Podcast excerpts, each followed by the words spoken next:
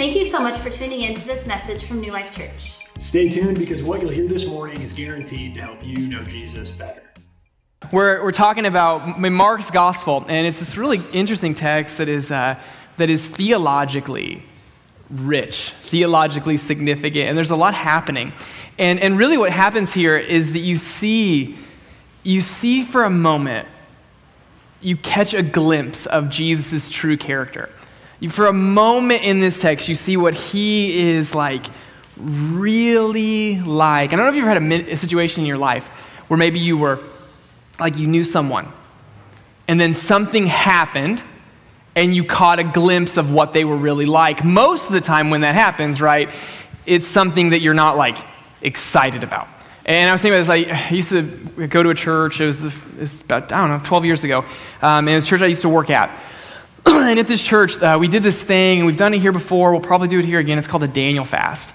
And it's the Daniel Fast is where you basically you're just eating fruits and vegetables. So like take all the foods that make you happy and just don't eat those for a while. Like that's basically a Daniel fast.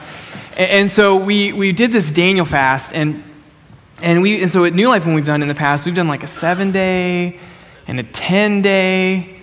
Uh, the church I was at, like they were doing like 21 day. So just like 21 days of like beans. Like that's it. And so and there like is like the church is participating in this fast, there are really like two groups of people who would participate. Okay, there was like the people who were just trying to find a way to like make it through it, you know, like sharing recipes about like how to make chili without meat, like those people. And and then there were the people who I would lovingly call the purists.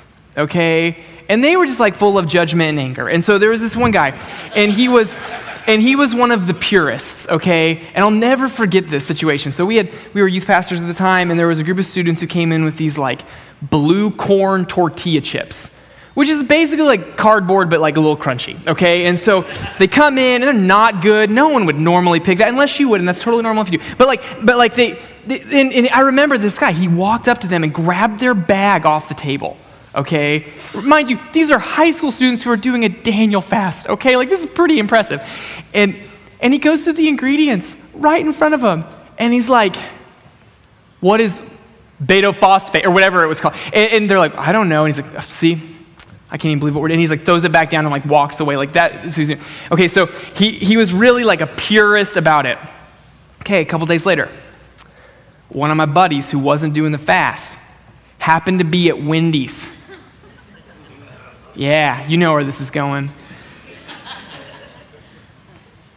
he went there and had lunch, ordered a cheeseburger and drank a Coke in the middle of the fast. Daniel ain't doing that. Like I'm just saying. And so like he was and what what did that it, it gave us a glimpse of his true character. Because what was his true character? I'll do what's right when everyone's watching, but when no one else is watching, that is when I will bend the rules. And here we have Jesus, and as we see a picture of his true character, here's what Mark wants us to see is that catching a glimpse of his true character and who he is, it actually will make you love him even more. And so if you got a Bible, we'll be in Mark's gospel. We're going to start actually on a verse we preached on last week. And I'm just going to be honest with you, it's heavy.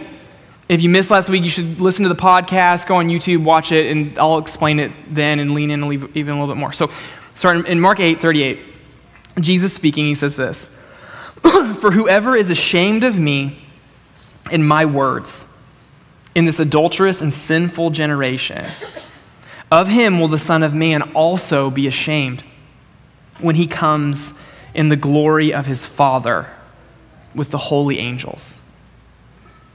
And he said to them, Truly I say to you, there are some standing there, standing here, who will not taste death until they see the kingdom of God after it has come with power. Now, so this is one of those texts that there's all kinds of like thoughts on it. And if you read it without just like a cursory glance, it almost sounds like Jesus is saying that when I return, like I'm going to return before some of you die. Like, and if you just kind of look at it and you kind of glance on it move on, it, it almost feels like that's what he's saying. But that's actually like not what he's saying at all. Like, if you look at what he's saying, he's, he's saying, some of you, some of you are going to experience my power in a profound way before you even die. Which, okay, it's really important. This is why context really matters because what he just said is something that is kind of nuts. We're used to it because we know how the story ends, but like he just told these people, okay, he said, There's a day that will come at the end of all time where I am going to return in glory with angels by my side. Like, if someone tells you that, your immediate thought is going to be like, dude, that guy's weird. and what Jesus is saying in, in, verse, in, in, in the next verse, he's saying, What I want you to know is that some of you are going to see me do something that will give you confidence that someday I will be able to come with the angels in glory. That there will be a manifestation of my power that will help you know that I can too return in this way. And there's really three options I think he could be talking about. And, and I, it's possible to me that he's talking about all three of them. One is he could be talking about Pentecost. That in Acts chapter 2, the Spirit of God comes on the people with fire, like fire, flames, tongues of fire. And, and, and what ends up happening is they end up speaking all these different languages, and 3,000 people put their faith in Jesus that day. That if you were taking a test and you're like, what happened there? And one of the options was the Spirit of God coming in power, I think that you could check that on the box and be like, yeah, that seems like the kingdom of God coming in power. Another option than what it could be talking about is it could be talking about Jesus raising from the dead. I mean, he died and then he rose. Like, call me, call me old fashioned, but that seems like a display of power. And there are people that are, okay, so some of you are going to say, that's, that's very possible. But What I think it probably is talking about, though it could be talking about all of them, is is what comes next. Because right after that verse, in all three of the synoptic gospels, is what the Bible calls the transfiguration. And the transfiguration is a picture of Jesus Christ revealing his power in a really, really profound way. Look at this here in chapter 9, verse 2. It says this And after six days, Jesus took with him Peter and James and John and led them up on a high mountain by themselves, and he was transfigured before them. And his clothes became radiant, intensely white, as no one on earth could bleach them.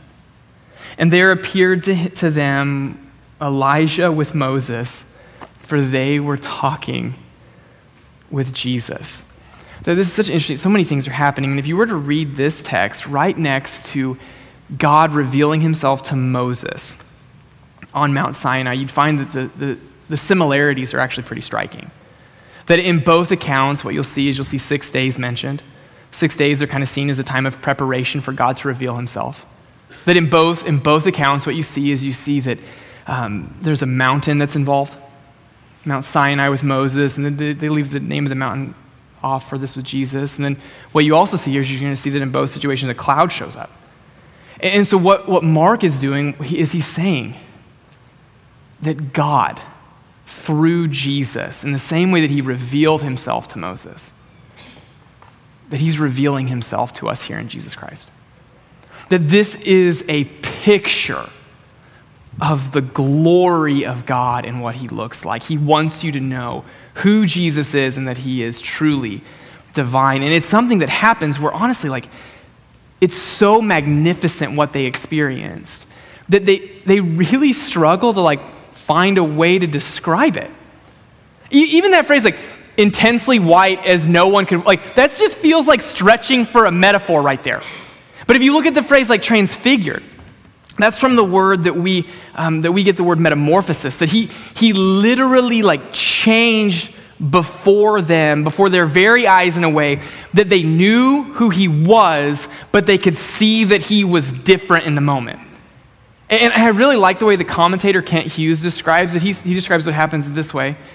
He says, For a brief moment, the veil of Jesus' humanity was lifted, and his true essence was allowed to shine through. Or put another way, I really like this. He, he slipped back into eternity to his pre human glory.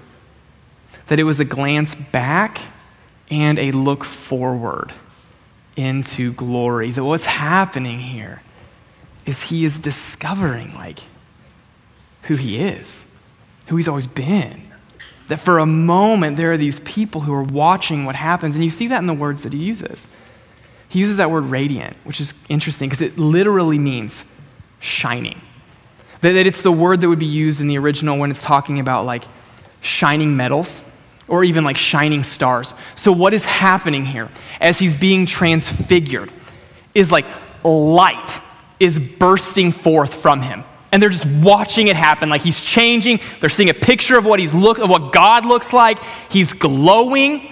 And then you have this like part that is nuts, where you have Moses and Elijah up there on the mountain just having a conversation with Jesus. And one of the questions that people ask with that part is like, okay, but how did they know like it was Moses and Elijah? Like, I mean, there weren't like pictures back then, so how did they how did they know? And there's a few thoughts. Like, one is possible, like, that God revealed it to, to them. Like, in the same way that God revealed that Jesus was the Messiah to Peter, like, maybe God supernaturally just revealed that's who it was. It's possible. One of the things people believe about heaven is that there's a part of being in heaven is that you can, you can recognize people and they can recognize you and you don't, like, just as part of your, like, resurrected body. So some people have said that. I think that the answer is actually pretty easy. They were able to know because, like, they were talking to each other, right? Like, I'm sure that when Jesus greeted him, he wasn't like, hey, bro. He probably said, hey, Moses. And they were, oh, Moses. Okay, got it. And, and this is just like a small, like, sampling of what was going on. But, like, a lot was happening there in the, that moment. And so it's not crazy to assume, like, these are just a few verses explaining it where, I mean, Jesus could have been like, hey guys, this is uh, Moses. This is like, we don't know that he might have introduced them. Like, we don't really know. Like, this is just a picture of what's going on. How they knew their names, I, I think there are probably some simple solutions for that. But what I find to be interesting why Moses and Elijah? I mean, there's all kinds of people in the Old Testament that could have been, who, could have come back up. I mean, I think it would have been cool if David would have been one of them, right? Like, this is like, G- Jesus is like his great, great, great, great, great, great grandson. Like, that'd be kind of neat to have that family reunion there on the mountain. Like, Abraham, like, you could argue, like, he's kind of significant in the story with the stuff with the Gentiles. I think Joseph would have been cool, and it would have been easy to know who Joseph was because you know he ain't taking off that coat. Like, I mean, so like, there's all kinds of options who it could be. But, but instead, he's, it's, it's, it's Moses and it's Elijah. And Schnabel in his commentary gives two reasons why. He, he says the, the reason why it was Moses and the reason why it was Elijah is, is because they both, they both represented in time hopes. That there was this thought, and we're going to see it in a moment, that Elijah would come before the Messiah. And so the fact that he's on the mountain is saying, okay, this is the beginning of the end of the age. There was also this thought with Moses where it was like a prophet like Moses was yet to come. And so part of what's happening here is this ushering in of the end of the age. Another thing that it could be, too, just, it's not really that significant, but it kind of is that both of those guys, they had significant encounters with God on a mountain, and here they are on a mountain again. So you have this happening, they're here, that God is saying, the end is coming. He's saying the fulfillment of all things is happening. That Jesus Christ is radiating God's glory. And I mean, it's like only three people got to experience. And, and, and you got to think about those three guys that were there. Okay? Peter, James, and John. They're watching this happen. And it had to strike them. Like, we shouldn't be here. Like they're watching Jesus transfigure before their eyes. They're like, and, and so they did like what you do when you're in a situation where you don't really know what to say, but you feel like you need to say something. Usually you say something really stupid, right? Like you, you run into that guy at Lowe's and you know him well enough, like that you got to talk to them, but like, so you got to say something. So what do you say? You say, like, so you working hard or hardly working? Like, it's not funny. It's not clever, but you're like, you're here, I'm here, we're gonna have to talk. So this is what I'm like, that's what it is. You just gotta say something, right? You go to someone at Silver Dollar City, same scenario. You're walking on that bridge and you cross paths, you make eye contact, and it's like, man, I know you well enough that I've gotta say something. So what you do is you're like, you go up to them, you got this, I don't know, sparkle in your eye. And You're like, I Guess they'll let anyone in here, won't they? it's not funny, but you say it, and when you say it, everyone's like, ha, ha, ha, I can't believe that. Yeah, it will. And, but what are you doing? You got to say something because it'd be weird if you didn't. You're in one of those conversations. We've all had them. They run their course. It's over, but you can't leave yet. What do you say? You know? I think it's going to rain this week. and what does the person say? It's probably good because we need it. Nothing profound. It's always true. You don't know what to say, and so you just say something. Enter Peter, experiencing the glory of God on display. Something that three humans get. Peter feels like he's got to do something, so this is what he does. And Peter said to Jesus, Rabbi, it's good we're here. Let us make three tents one for you, one for Moses, and one for Elijah. Then this verse 6, this is like the best verse in the whole Bible. For they did not know what to say, for they were terrified. Yeah, they were. They had no, well, of course they were. What do you do? And so here you have this situation where Peter's like, uh, I don't know. And what, here's what I love about that little editorial com- comment by Mark in verse 6 Mark wasn't an eyewitness to the account. He wasn't. Like, he, he, he was, he was, his gospel is Peter's gospel. Like, Peter told Mark what to write down. So, Peter, some point at the end of his life, is reflecting on this moment, and he's like telling Mark what to say, and he's like, and this is what I said, Mark. And if you don't mind, go ahead and throw in there that I didn't know what to say, and that's why I said it. like, that, that is a moment of incredible self awareness by Peter, which is nice, because later Peter was self aware Earlier, Peter wasn't. And here's the thing Mark actually didn't even have to put that in there because we know Peter didn't know what to say because of what he said. I mean, look at, like, just think about this, okay? Jesus, shining in glory, glimpsing into eternity, and Peter's response to Jesus. I'm assuming he's talking to Moses while this is happening, and he's like, hey, Jesus, it's good we're here.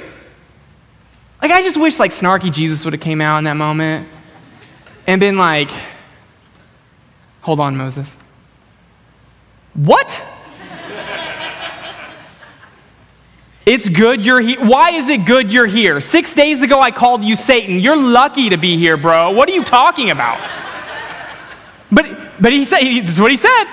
And then not only that, but then you have like, like, okay, he calls him like rabbi which is Schnabel mentioned in his commentary, seems very in, like a very inadequate title given what he's watching Jesus do in front of him. Like rabbi is another word for teacher. So shining Jesus in all of his glory, like he could have called him any title. Like Lord, God, Son of Man. He could have said anything, but instead of teacher. Like he's He's more than that. And then he says the thing about the tents, okay? And the thing about the tents is, is very interesting because, one, uh, most of the commentators think that, like, the theological thing that's happening with the tents is that he's, Peter's trying to say, like, let's make this thing last. Wouldn't it be cool if we could just, like, stay up here and, like, could, like, start a fire? Like, I can get some s'mores. Like, we could, this could be, like, we'll, we'll make this thing happen. And, and which is not at all. Like, this is just meant to be quick so that he can go back to what he was, what he came to do. And then you have, the, again, the comment with the tents where he's implying and saying, hey, let's, I'll make Moses a tent, I'll make Elijah a tent, I'll make you a tent, everybody gets a tent. Like, he, he's, he's implying that they're all the same. that they all deserve a tent. And, and frankly, if Moses and Elijah get a tent, then Jesus should get a castle. He's greater than they are. And Peter just struggles to see that here in the moment. And if Jesus is like shining in glory, the last thing that he needs is a lean to from Peter. Like, he, he just doesn't know what to say, and so he just kind of starts talking. And, and, as this goes forward, I like to think that, and this is me just reading into the text, but Peter's saying what he's saying. And then I just think God's like, okay, we're done. And, it, and, it, and it's almost as if God interrupts him. So it says in verse 7 And a cloud overshadowed them. And a voice came out of the cloud and said, This is my beloved Son. Listen to him. And suddenly, looking around, they no longer saw anyone with them, but Jesus only. That Jesus has just, like six days, seven days earlier, Jesus gave them a message that completely rocked their world. I mean, they had this picture of the Messiah that was like, one where he is just going to reign and everything's going to be good now that he's here. And, and Jesus says, No, I'm going to die. I'm going to be mistreated. I'm going to be killed. Like, it's not what you think it's going to be. And so, this is something that they're struggling with. The two more times, two more times, Jesus, like, Jesus is going to tell them, I am going to die. So, what God is saying is, He's like, you need, I know you don't want to. I know you want to make this thing last. I know that you want to put up. No, listen to what he has to say. That you, you, he's going to say something that's hard to hear, but it, you've got to hear it. And then it's like this the cloud envelops them all, and then it disappears. Moses isn't there anymore. Elijah isn't there anymore, but it's just Jesus. And that's really significant because what Mark is saying is he's saying, they are gone. Jesus transcends them all. That he alone is the most important. As cool as it is that they rose from the dead, and that is so cool, right now, Jesus is who you need to listen to. And so you put yourself in these guys' shoes. And it is safe to say they've had a week. That one week ago, from this moment, they, they finally got it. Like Jesus is the Messiah. The, the, the person that they have been hoping for their whole life, that they discover that it's Jesus. And then, almost as soon as they discover that, the one they've been hoping for is here, they also discover that though he is here, he looks nothing like you thought he was going to look. That that would have rocked their world. And then here they are, six, seven days later, and, and now they're seeing, again, he's divine. They're seeing the glory of God on display with no question. Probably thinking, seriously, like, can it just, can, can this be what it is? Like, does it have to be this? And so, them, like us, in that moment, they probably had a lot to process. They had a lot they had to sort out. And, and as the text moves forward, you actually get to see them sorted out. It says, as they were coming down the mountain, Jesus charged them to tell no one what they had seen until the Son of Man had risen from the dead. I think that's kind of funny because, like, there were nine other guys hanging out with him every day. So, like, they come back and they're like, So, what happened on the mountain? Nothing. Nothing happened on the mountain. Like, okay, I'm sorry, we'll, we'll tell you later. Like, and so they kept the matter to themselves, questioning what this rising from the dead might mean. And then they asked him, Why do the scribes say that Elijah must come first? And Jesus said to them, Elijah does come first to restore all things. And how is it written the Son of Man should suffer many things and be treated with contempt? But I tell you that Elijah has come. and they did to him whatever they pleased, as it is written of him. That they're processing. So, like, their whole Jewish understanding of, like, the Messiah was that before the Messiah came, Elijah was going to come back. And so they're like, okay, so you're the Messiah. Where's Elijah? Which is part of the reason why he came on the mountain. That he came. But he, he says that line where he says, No, they, they did to him what they pleased. And that shows us that what, what Mark is communicating, is what Jesus is saying, is that Elijah, he came. He, he came like John the Baptist came and embodied everything that Elijah was. And he's gone.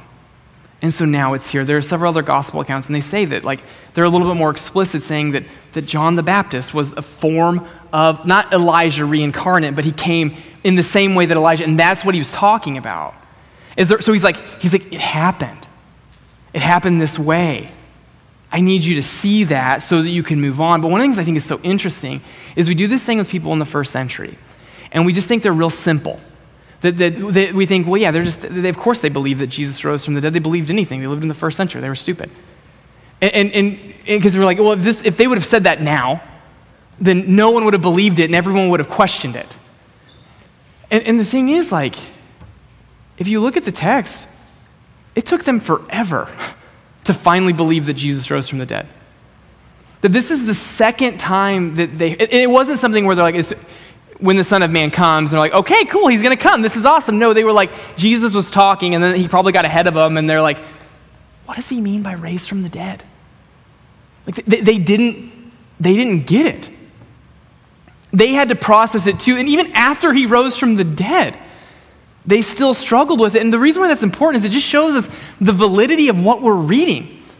That it's not just a bunch of fools who just took everything that Jesus said at his word. But really, they processed it, they worked through it, and then finally they're like, okay, I, I believe this now. That it took him saying it three times and him actually doing it for them to finally trust. And even then, some of them are like, I'd like to touch you still. Like, so it was hard. And so here you have this text, and it is, it's like theologically, like really dense, really rich. And then the question with, you, with something like this is, okay, so then what do I do with it? And, and there, there really are, I want to just draw attention to two things that you can do with this text. One of the things it shows us about us, and then something it shows us about God. So, what this text shows us about us is it shows us because we're Peter. We, like Peter, we miss spiritual moments. Like, here you have Jesus in all of his glory and Peter's like calling him teacher, trying to turn the thing into a KOA. Like, it's not, like, he, he doesn't understand what's happening. He's not appreciating it for what it is. He's just kind of missing what's going on, which is why God graciously shows up and reveals himself to him. And we miss spiritual moments all the time. Just think about this. You are as close to God as you want to be. That if, if, there, if you have an issue in terms of like your relation, like you are as close to him as you want to be. That he's given you his word so that you can know him better, that you can know what, his, what he wants for you, that it's, it's there, it's available to you. There are tons of resources out there to help you better understand his word if you're struggling. Like, you, you could do that. That not only that, but Jesus, he died and rose again to create access for you to be able to spend time in the presence of God. That if there's an issue, it's not Him. But what we do is we come up with all these reasons why we can't. We come up with all these excuses why we can't. When the reality is, is you have an opportunity every single day to spend time with the creator of the world. You just get to choose whether or not you want to do it. But we miss spiritual moments here in, this, in the house all the time. And there are people in this room, and you've got needs. Like you've got things in your life where you really want to see God show up in your life powerfully. And then we give the opportunity for people to come forward and receive prayer, and you've convinced yourself that you don't need to receive prayer. Like you're missing a spiritual moment there, that God wants to do something. He wants to work powerfully in your life, but you're not going. Like you're, not, you're, you're missing a moment. That we have these moments where we sing these songs to God that just like are basically like screaming, You are glorious. But let's just be honest, that more often than not, our heart and our mind is anywhere with, but what we're singing. Like, it's like, you know, yeah, I'm singing a song, but like, man, okay, so it's, it's like 9.30, so what time do the Chiefs play again today? Okay, it's noon. I wonder if I have time to mow. What are we doing for lunch? And we just like, that's what we're doing. Is, and, and one of the lyrics in the songs that we sing is, all my life you have been faithful. All of my life you have been so, so good. With every breath that I am able, I will sing of the goodness of God. That if that is true, man, your heart should not check out when you're singing that. That that's a moment that you have. And so we see that we miss spiritual moments. Then we also see, so that's what the text shows us about us. And then what it shows us about Jesus is it shows us that Jesus is willing to suffer and that he loves to forgive. That he's willing to suffer and he loves to forgive. Three times in Mark's gospel, Jesus is presented with the opportunity to avoid the cross and just get the crown. That happens in the wilderness when he's tempted by Satan. Satan basically is saying to him, like, hey, you don't have to die. We can do this a different way. And Jesus says no.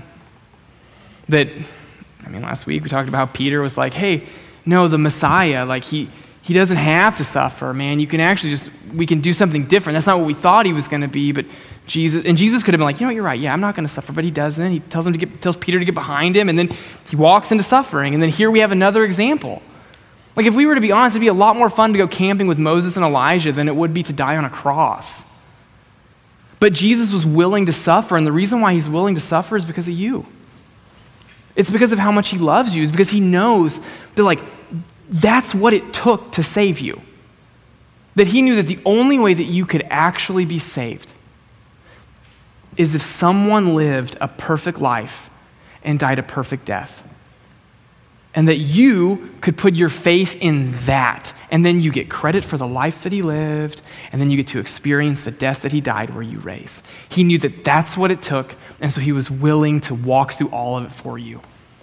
And the thing is, if, I was Jesus, like, I would hate you. I would hate me.